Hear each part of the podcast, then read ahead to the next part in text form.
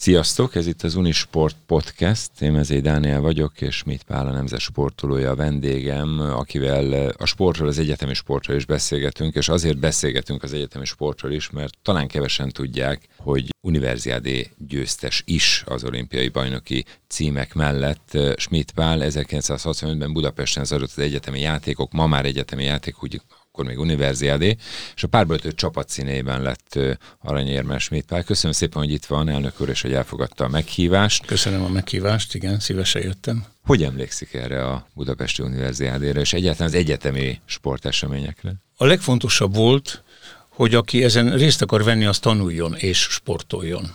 Ezt mi nagyon komolyan vettük a párbajtőr csapatból. Szinte ugyanaz a párbajtőr csapat volt, aki három év múlva olimpiai bajnokságot nyert Münchenben.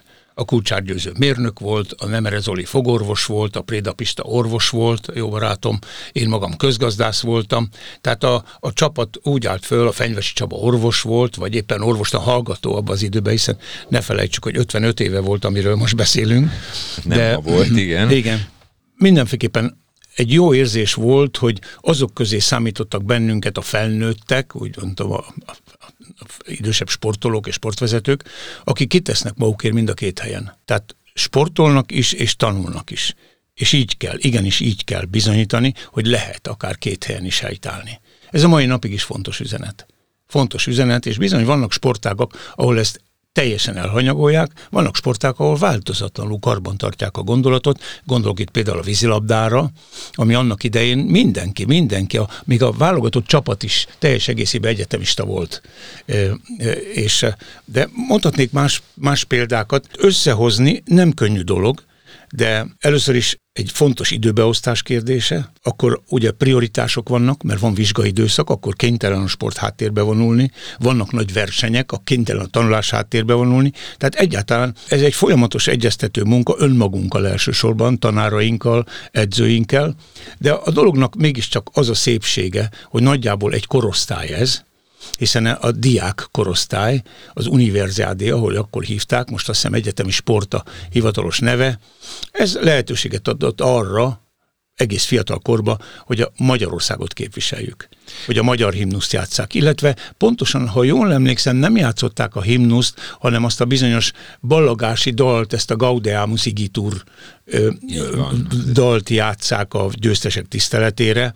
Ezzel egy kicsit utalva arra mégis, hogy a tanulás is fontos, a személyi fontos, nem annyira most itt a nemzet. Persze mi, mi úgy éreztük, hogy elsősorban magyarok vagyunk, és nagyon-nagyon örültünk, hogy nyerhettünk. Egyébként egy családi vonatkozása van a dolognak, hogy én ugyan 65-ben lettem csapatban, de a feleségem egyéniben is és csapatban is többszörös univerziádé bajnok, és ezért majd vele is beszélgetünk kicsit, itt ebben igen, a podcastben. Igen, akkor majd el fogja mondani, hogy ebbe a témába egy kicsit háttérbe szorultam a családban, de, de ez nagyon szép emlék, nagyon szép emlék, és örülök neki, hogy részben a Egyetemi Sport világszervezetének, és itt Magyarországon is a szervezetnek elhivatott vezetői vannak. Nem hagyják a lángot kialudni mi magyarok is aktívak vagyunk. Többször fölmerült már, hogy esetleg mégiscsak rendezhetnénk, mi is rendezhetnénk univerzádét. Aztán részben anyagi, részben terminus megoldás, részben olimpiai kandidálás, mindig valami közbe jött, de én azt mondom, hogy az univerzádénak igenis lenne lenne a közeljövőben, vagy hát úgy értem a jövőben egyszer még helye Magyarországon. Van arról emléke, hogy milyen volt egyébként ez a Budapesti Universiádi, ez egyetemi játékok, így 55 év távlatából? Mennyire volt hangulatos, hol voltak a rendezvények? Ugye ma már erről alig lehet tudni valamit. Éppen itt volt a TFN az egyik főhadiszállás, itt is aludtunk a dormitórióban, a, a, sokan, és hát innen rajzottunk ki a különböző versenyekre. Azt kell mondjam, hogy mindenki a saját jó felfogott érdekében volt fegyelmezett, hogy így mondjam nehéz egy zsákból, hát könnyebb együtt tartani, mint 150-200 egyetemi hallgatót, akik itthon vannak, jókedvűek, sportosak, egészségesek, nagyszájúak, vidámak, stb. stricik, elnézést kérek a jó szó, jó értelmiben mondom a sport. Igen. igen, igen. Tehát, de, de az meg a mi dolgunk volt, hogy a versenyre összehozzuk magunkat. Tehát lehetett itt bulizni, vagy lehetett itt nem tudom milyen eseményeken részt venni. Nagyon sok szép kulturális esemény is volt, kiállítás is övezte a játékokat, protokoll esemény is volt sok, ami akkor minket versenyzőket nem nagyon érdekel, de a, fe, a vezetőinket igen. Nos, én akkor Magyarország úgy gondolom nagyon jó vizsgázott rendezésből is, szervezésből is, és nagyon szépen szerepeltünk örömet okozva, de hangsúlyozni szeretném, hogy elsősorban példát mutatva már akkor példaképek voltak, és ezt a sajtó is így kezelte, hogy lám, lehet a kettőt együtt csinálni. Mindig azon gondolkodom, hogy van-e bármilyen titka ugye a magyar sport és a magyar sportágak sikerességének, és itt a vívás nagyon fontos kiemelni így az olimpia előtt pláne, reméljük, hogy most is lesz majd okunk az örömre, ahogy az elmúlt olimpiákon százszemese vagy éppen Szilágyi Áron jó voltából volt, hogy mi a titka ennek? Mitől lesz egy sportág hosszú távon kiemelkedően sikeres a, a világon?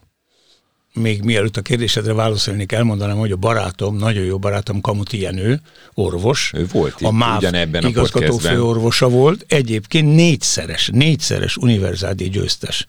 Ezt egyébként pontosan nem értem egészen, hogy hogy tudott 16 éven keresztül egyetemi hallgató lenni, de talán, de hát volt ilyen felmentés, hogy aki már nyert, nem tudom, de ő szabályszerűen négyszer is nyert, és rettentő hát büszke rá. ő neki, ő neki, ő neki van olimpiai ezüstérme is, egyéniben, nagyszerű vívó volt, de azt mondta, hogy a négy aranyat, négy univerzát nem adná oda egy olimpia aranyért. Arra az egyik univerzádi döntőben, ha jól tudom, az olimpiai bajnokot győzte le. Igen, igen, igen, igen. Na, ez, ez, ez csak egy ilyen kitérő volt.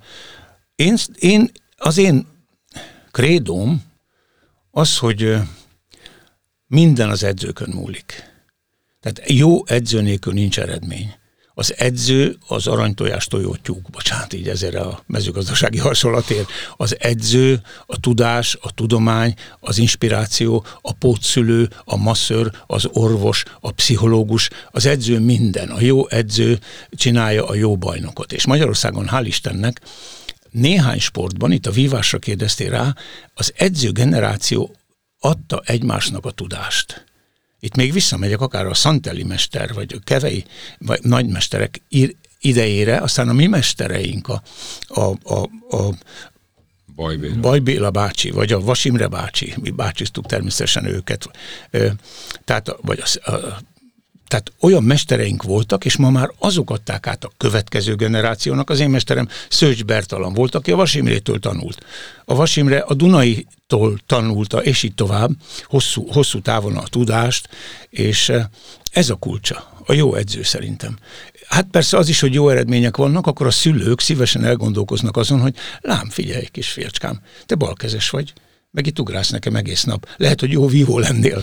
Azt hiszik, hogy a balkéz valami előnyt jelent, ezt a teniszező és a pingpongos szülők is így gondolják, egyáltalán nem, zárója bezárva.